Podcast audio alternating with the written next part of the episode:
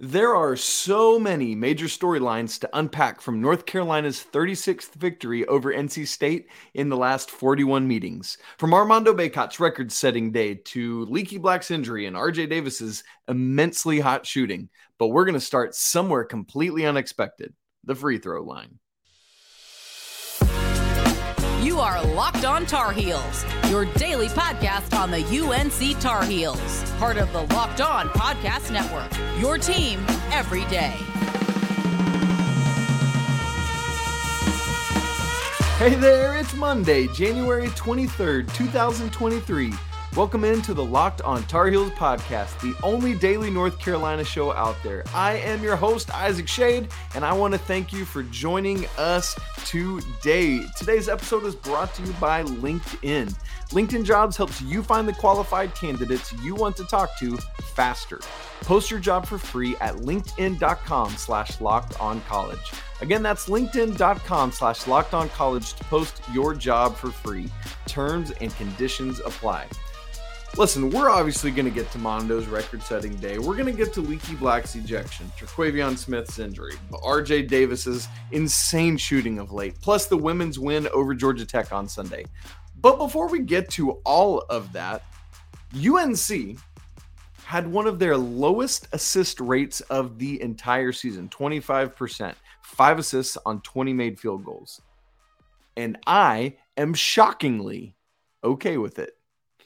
What? Yes. Okay, folks, for those of you who are new to the show, you might not know this, but for those who are tuned in with us often, you know that I pay a ton of attention to assist percentage, assist ratio. What percentage of buckets, of made baskets, is Carolina assisting on as a team?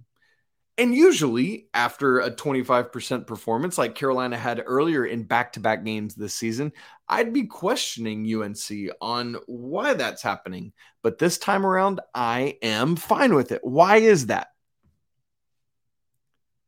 Because it was intentional. Because Hubert Davis recognized what all the stats say. North Carolina is really good at both getting to the free throw line and converting from the free throw line.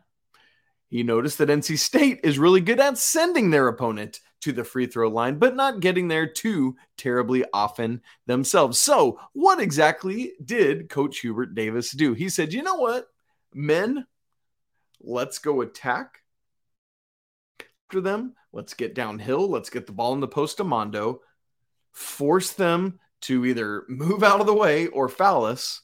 And then we're going to go convert at the line when they do foul us. Translation for all that, after a first half in which Carolina jacked up way too many threes, seven of their first twelve attempts were from the three-point line. Not exactly following the game plan, are we there, fellas? But after that, Carolina settled in, especially in the second half, intentionally drove, intentionally found their way to Armando Bacot, more in the post. They they were working on that in the first half, but it was like, get it to Mondo at all costs, not necessarily getting the good angle for an entry pass or things like that. All of which, driving, attacking, getting the ball to Mondo in the paint, puts an opponent at risk of fouling you. None of which translates into a ton of assists. Unless, of course, you're like driving, penetrating, and finding cutters or kickouts or whatever off of that. But in this case, it didn't translate into many assists.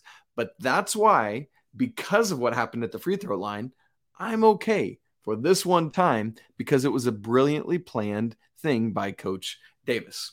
Now, it, it's quite funny because you saw this play out, even if you didn't know that Coach Coach Davis had done this. You see this game with your naked eye, and you can tell North Carolina is doing everything possible to force N C State into fouling. Well, it, hilarious. All the rest of the day Saturday, all day Sunday, all over social media, N C State fans are up in arms. Even the N C State official basketball account is, is chirping about the free throw and foul disparity in this game. Here's the thing. Respectfully, that's not bad officiating. That's what both these teams are and have been this season. And you got to recognize that. And N C State fans, unfortunately, aren't. le- legitimately the season-long numbers back up what happened in the Dean Dome on Saturday. So I don't know why N C State fans feel that it's okay to get upset about this game playing out the way that all the season-long numbers suggest that it would. Let me just remind you what happened. N C State, twenty-seven fouls, North Carolina, sixteen. N C State, twelve total free throws, North Carolina, thirty-nine. But when you look at it, I'm not going to bore you with all the stats. I got them sitting right here in front of me. I go through, you know how I do. But just trust me when I say season-long numbers bear this out. North Carolina by far has attempted the most free throws in the A C C. They're the only team in the conference that's taken more than four hundred total free throws. They have by far the biggest free throw differential in the conference. They and Virginia are the only two teams that have taken more than one hundred free throws more than their opponents. Again, could get way into the weeds on this, but just trust me when I say N C State has nothing to get hot and bothered and upset about because this game played out like it should. Sure, North Carolina's was a little more exaggerated than normal, but that's this season. Carolina is top five or six in the nation. In the nation.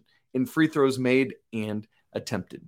So you combine all those stats, plus Armando Bacot drawing eight fouls, which is not abnormal for him, plus R J Davis drawing eight fouls. Why? Because he's attacking. That's a combined sixteen fouls. That's as many as uh, North Carolina as a team committed.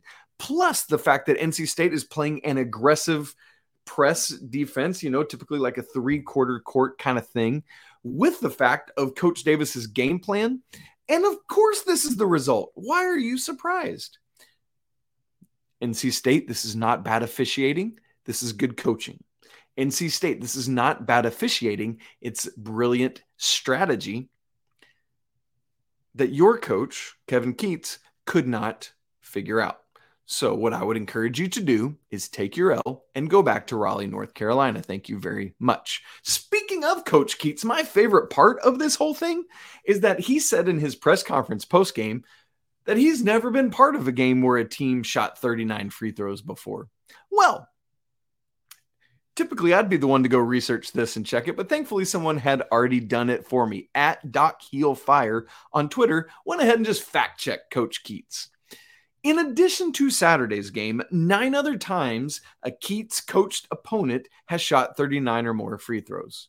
Here's perhaps the kicker of the whole thing. Coach Keats' own teams have attempted thirty-nine or more free throws six times. So not only has Kevin Keats been part of a game where a team attempted thirty-nine or more free throws, including the game on Saturday, he's been part of one of those games sixteen times in his career. That's funny. Anyway, the result of all of this, of Coach Davis's strategizing, his game plan, and Carolina executing it, not for the full game, but for the majority of it, North Carolina finishes thirty-six of thirty-nine from the free throw line, exactly forty-five percent of their points in this game, by the way. This is a season high in both makes and attempts for Carolina. It's a program record, a North Carolina record for free throw percentage in a game with at least thirty attempts, ninety-two point three percent, beating, besting uh, a mark that was set against Syracuse on February twenty-sixth of twenty nineteen when Carolina went thirty-four of thirty-seven, ninety-one point nine percent. By the way, it'd be great if they could do that against Syracuse again this coming Tuesday, tomorrow. For North Carolina, they got they were in the bonus for the final eight oh five of the first half, for the final thirteen twenty-four of the second half. Just great stuff there. Oh, and by the way, not only does this, this pressure and attack and aggressiveness help you in terms of scoring and, and creating these free throw opportunities, but it also helped defensively. Why? North Carolina was struggling with big man D J Burns when Carolina when uh, Armando Bacot was out of the game. Jalen Washington had nothing for him. Pete Nance had nothing for him. And when Carolina tried to double, he was great at kicking out, and they got a couple threes to end the first half. So what does Armando Bacot and the Tar Heels do? Well, they go straight to the post to start the second half and get two fouls on D J Burns in quick possession, sixty-six seconds in to the second half, giving him three. He eventually picked up his fourth, and outside of him, no member of the Wolfpack had any answer for what Armando Bacot was dishing out in this game. So can't get D J Burns to the post? Well, let's also use foul to just take him to the bench. You love to see it. Again, this is all about great game strategy from Hubert Davis. Well, of course, as we do with every basketball game recap, we've got to get to our Four Corners recap and the shady stat of the game. And guess what, friends? I've got two of them. But before we do that, I need to tell you that today's episode is brought to you by LinkedIn. LinkedIn Jobs uh, helps you as a small business owner or hiring manager. And because you know that success in twenty-three all depends on the team members you surround yourself with, that's why you have to check out LinkedIn Jobs, with which you can hire qualified candidates more efficiently by matching open roles with the people that have the right skills and experience to help you achieve those goals. LinkedIn Jobs can help quickly attract qualified candidates to those open jobs using things like targeting tools to help you identify the candidates and connect with them fast and for free. You want to achieve your business goals in twenty-three, and hiring the right team member might help you do exactly that.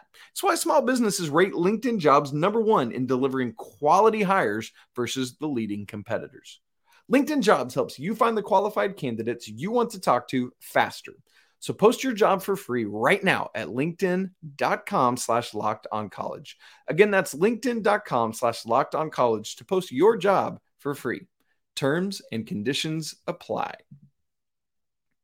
Thanks again for making Locked On Tar Heels your first listen. Make sure to check out our brand new show on the Locked On Network, Locked On College Basketball. We are in the thick of the winter doldrums, and of course, you need, therefore, to check out Locked On College Basketball. Everything you need to know about college basketball all in one place. Plus, hear from big-name experts, insiders, coaches, and players. Locked On College Basketball, available on YouTube and anywhere else you get podcasts.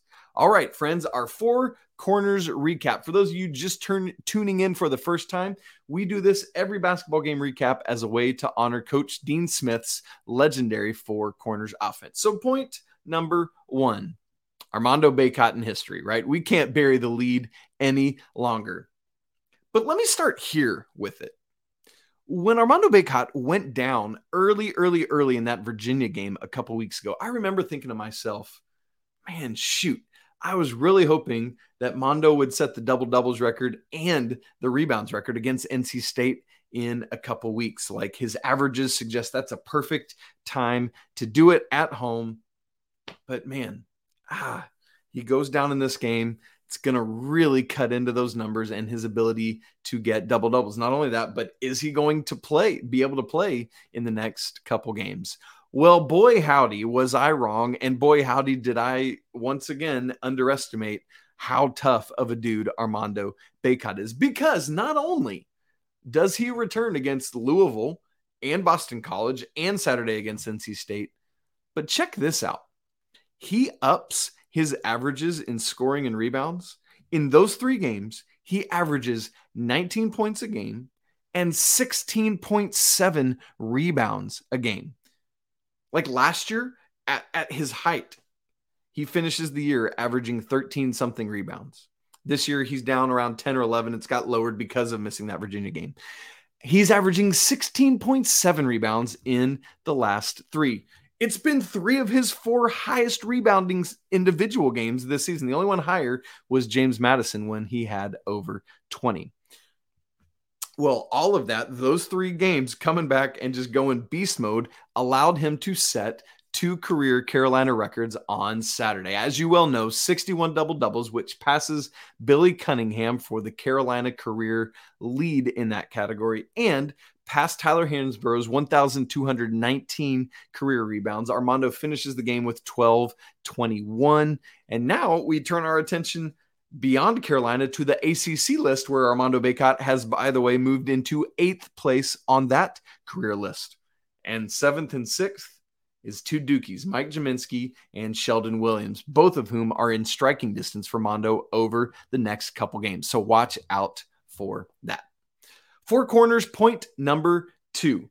Armando was not the only Tar Heel that moved atop the U N C record books on Saturday. This one was a bit more off the beaten path because it's not a counting stat. It is a percentage stat. And I just kind of realized it as I was doing all my stat breakdowns. Uh, if you've heard me talk, you know I keep my very own Carolina record book. I've got a bunch of my own stats that I'm trying to create uh, that aren't currently stats. And so I just create, keep all this stuff.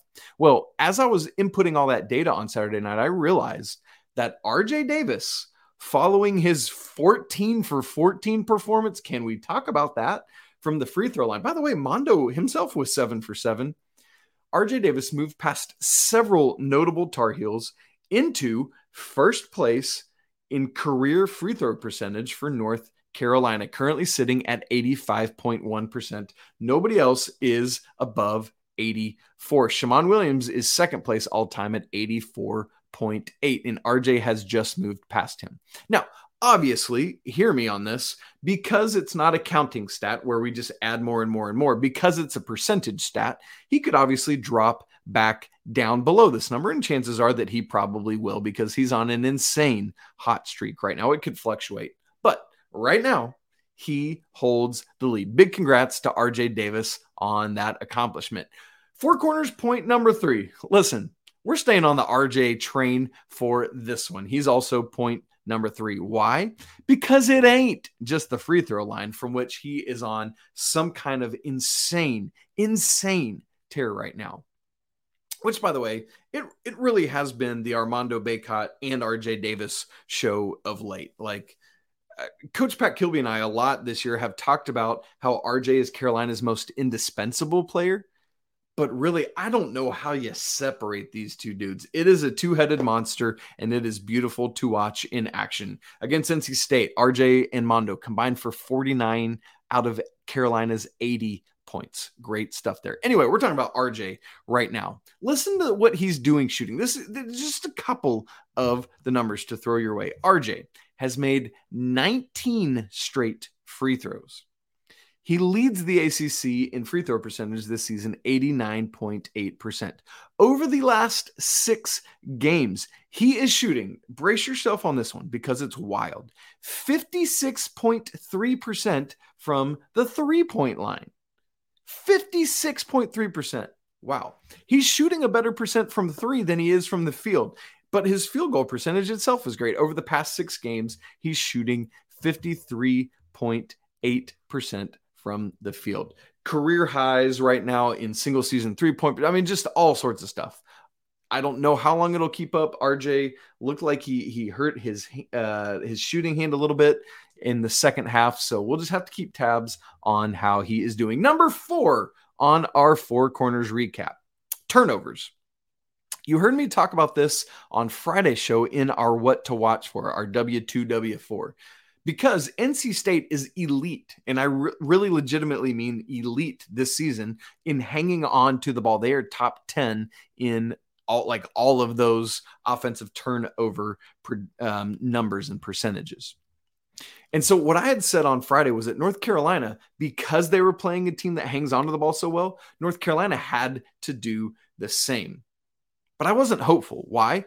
Well, after back-to-back games of single-digit turnovers for the Tar Heels a couple games ago, they had surrendered the ball thirteen, fourteen, and twelve times in the past three games. That's Virginia, Louisville, and Boston College. Virginia's understandable. Louisville, no. Boston College, no. Those teams are not good at forcing turnovers. But what happens in this game? Here's why I bring this one in. North Carolina commits a season low, just seven turnovers. In fact, they were lower than N C State, who had eight of their own. And so great stuff from Carolina there. They show that they can do it even in a fast-paced game. This are the two highest scoring teams in the A C C this season, and yet the Tar Heels commit just seven turnovers. That now is the expectation. Keep it going. All right, as I told you, two shady stats. You're welcome. A bonus one. Part of the reason is because the first one is actually a follow-up uh, of the shady stat I used after the last game. Shady stat of the game, part one. Leaky Black does it again. Even in a game in which he is ejected with nine minutes to go, he gets multiple steals. He had two steals in this game. So that means that he has multiple steals in seven straight games. That's so impressive. And at least one steal in eleven straight. Great stuff there from Leaky Black. Shady stat two point oh is this. Carolina's three-point percentage allowed, not what they're shooting, but what they're allowing their opponents. Coming in over the last three games, Carolina had forced their opponents into shooting just seventeen point nine percent from beyond the arc, seven of thirty-nine. Now, State shot a little bit better, five of seventeen, but that means that even when you add that in, over the last four games, the Tar Heels are holding their opponents to just twenty-one point four percent from the three-point line. That is great. It's over ten percentage points lower than the season average that they're allowing. Allowing, excuse me, if the Tar Heels can keep that going, boy, the defense is coming around. It's just inching back up into that into that sub sixty uh, territory at Ken Pom, and so you want to see them get into the fifties there. That would be a great thing. Speaking of Leaky Black and his great steals, we got to discuss this play. The thing with Terquavion Smith, the injury, the ejection, all that coming up here in just a second. Okay. I, I had planned in the third section of today's uh, show to be able to unpack and debrief in, in detail Carolina women's victory over Georgia Tech.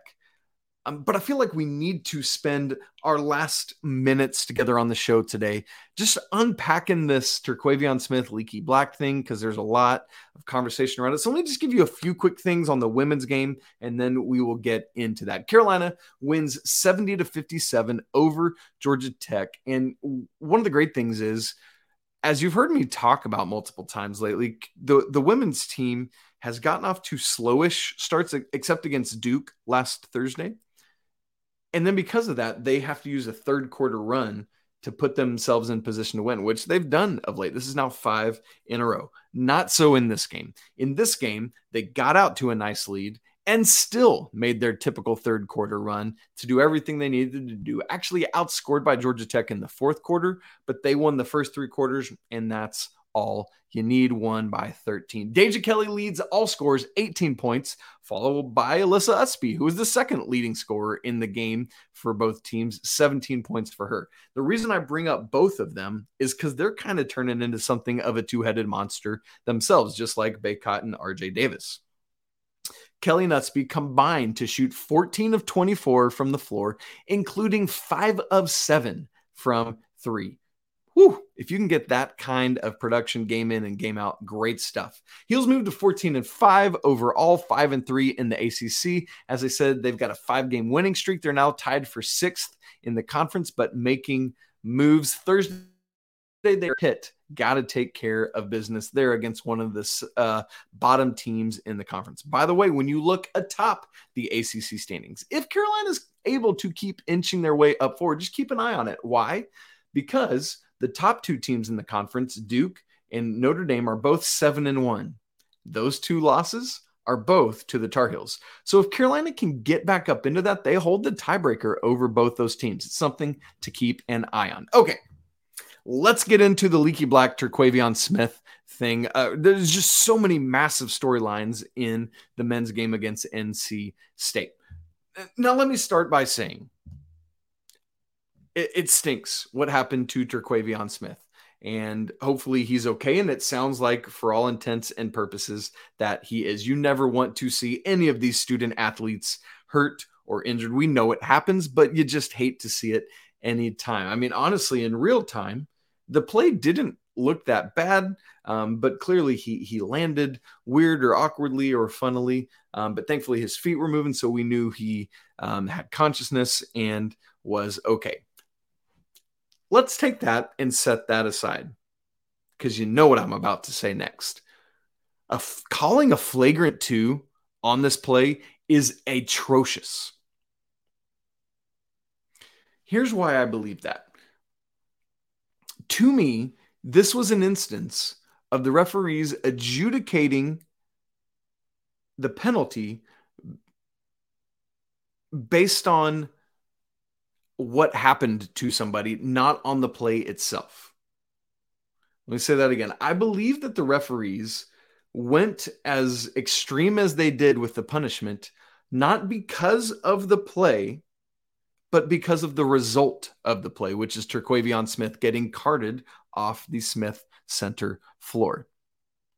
To me, and, and I've read the rule book, I understand it, I know what it says, this is not a flagrant two based on the play alone. Let, let me put it this way. If you were to clip out the ending of the play, Terquavion Smith not getting up, and show like a third-party referee a bunch of plays like that, where you just see the, the actual game action and not what occurs after, I can almost guarantee you that this would not have been labeled a flagrant two. Like, to me, legitimately, it feels like the only reason Leaky was assessed that flagrant two and therefore ejected, which is the automatic punishment that comes with a flagrant two, was because Terquavion Smith left on a stretcher. Now, listen, hear me say that is not Terquavion Smith's fault that he left on a stretcher, but it is the referee's faults for being seemingly swayed by that image.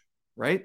Um, that to me is the thing. Moreover, like a minute or two later, you had Casey Morcell swiping Caleb Love across the face, and it was assessed a flagrant one. I'm not saying it should have been a flagrant two. I'm just saying, to me, the actual play of that in a vacuum was just as egregious as what Leaky Black did going to make a play on the ball. It is clear and evident that he was simply trying to make a play on the ball to, to block it in transition. He had been bothering Terquavion Smith all day long, right? You know it. It's true. And it just so happened that he fell and got hurt. I, I, I just do not see difference between the actual plays there other than the result. Yes, Caleb Love was down on the court for a second, but did not get carted off on a stretcher, didn't lie there. For, like, I, I get it, and that stinks, and that's bad. But we cannot say, oh, because he got hurt, that means that what Leaky Black did is worthy of ejection. Not true at all. Well, apparently, also, N C State fans said that Carolina fans, like the people in the Smith Center, were booing Smith as he was carted off. But come on, man. That's not happening. They are booing the announcement of Leaky Black's ejection, which comes just on the heels of Smith being carted off the court.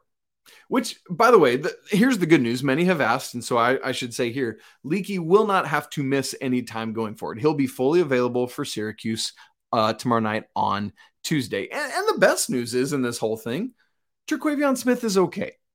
I've even seen pics of him, f- pictures of him floating around Twitter, uh, out clubbing on Saturday night. So there's that whole thing. Now, I'm not saying he was faking or anything like that. Hear me not saying that.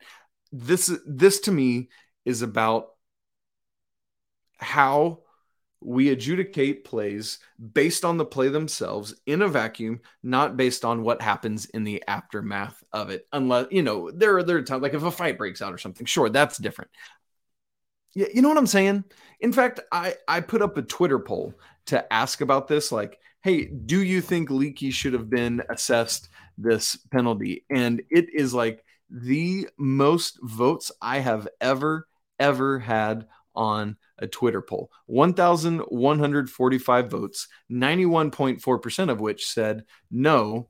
Uh, if because the question I asked, if Smith hadn't been hurt on the play, do you think the refs still would have assessed a flagrant two? ninety-one point four percent said no. Now, of course, I've got a big Carolina audience on my Twitter, so that plays into it. But you, you hear the, the heart behind that. And the final note on this whole thing, this is, to me, head-to-head of the two front runners for A C C Player of the Year, along with Tyree Appleby from Wake Forest. Remember last year, Armando Bacot got jobbed, uh, losing out to Alondis Williams from Wake Forest. Well, in this head-to-head matchup, which is sometimes what it comes down to, even before Smith left the game with his injury, Armando Bacot had the better game And, and gets a head up for me, gets a leg up on Terquavion Smith in the A C C Player of the Year race. course, we're going to have to watch and see what happens over the, the stretch run of this season. But to me at this point, it's those three guys vying for this. You got to think a lot of people are like, man, I should have voted for Mondo last year. I got to make up for it this year. We'll wait and see. But that seems to make sense. Well, friends, that's it for today's episode of Locked On Tar Heels. Thank you so much for joining me. I want to let you know now, even though it's Monday, coming up on Friday, we are going to have a mailbag episode. No game this weekend for the for the men's basketball team. And so just it's been a long time since we've done a mailbag. And so want to do that. So please reach out. You can D M us on Instagram. You can D M me on Twitter. You can D M the show on Twitter. You can email the show, locked on tar heels at gmail dot com. I'll gather all your questions and have them ready for Friday's show. Lots of fun whenever we do a mailbag episode. Would love to have you dial in for that. Please don't forget to subscribe to the show, smash the like button, leave comments. All of that stuff legitimately helps spread the show to people who have not previously heard of it. And also don't forget to check out Locked On College Basketball, where myself and Andy Patton bring you everything you need to know on and off the court. Plus, hear from big-name experts, coaches, and players throughout the college basketball landscape. Locked On College Basketball, available on Odyssey, YouTube, and anywhere else you get podcasts. Thanks so much for hanging out with me on your Monday Talking Carolina Basketball. Great stuff. Don't forget, Carolina will be up at Syracuse tomorrow night, Tuesday. We'll obviously have the preview for that on Tuesday's show, so be ready for a good one there. For today, though, that's it, and I want to remind you that it's always a great day to be a Tar Heel. Until tomorrow, peace.